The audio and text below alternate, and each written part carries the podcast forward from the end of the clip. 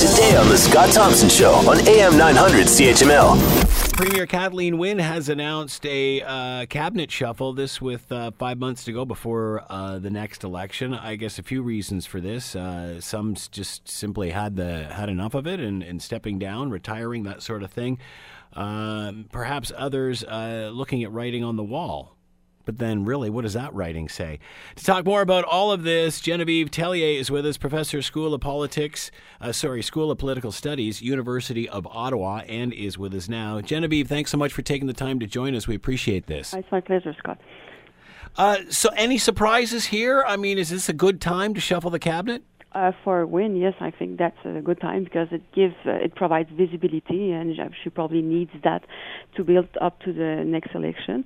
Uh, is it a surprise? I'm kind of surprised by the scope of the shuffle. We're talking about many people. It seems we don't have the official announcement, but uh, many names are circulating. So it's it's it's, it's a, I think she intends to send a big message and say um, I'm with many good people uh, that have the skill to continue with me, and so please re-elect me uh, in June.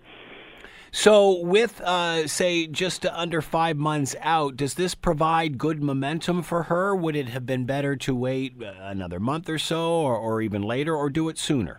Well, uh, uh, we could wonder why she didn't didn't make it before because we knew that uh, many key ministers were leaving, like Deb Matthew uh, or Liz Sandals. They, they they already told they would not seek re-election, and so why wait now and not do a shuffle in uh, in the fall? Uh, that that being said, uh, there were many important files to finish at that time. Uh, we're talking about minimum minimum wage. We're talking about uh, uh, university fees, uh, pharmacare, and so that maybe was not the good time at that moment to to have a shuffle.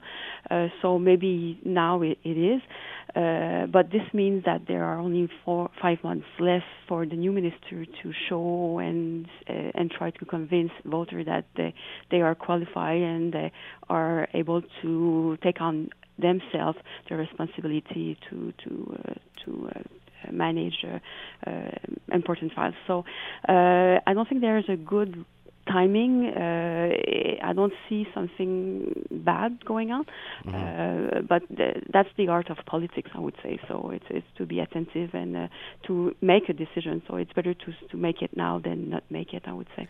Is this about a cabinet shuffle or replacement? Is it different this time because so many are leaving or retiring? Yes, it is different. It is about showing a new team. It's about um, packaging what the government wants to do if re-elected. Um, the the new minister won't have to present uh, to or to fight for new files or to have new responsibility for say. We pretty much know the policy that will be implemented until the next uh, election. So uh, no new surprises. The only surprises we could probably see would be when the budget will be tabled in a few weeks. Uh, but normally, a pre-electoral budget, uh, it's about announcement. It's not about putting and implementing uh, policy before the election. So it's more about intention than realization.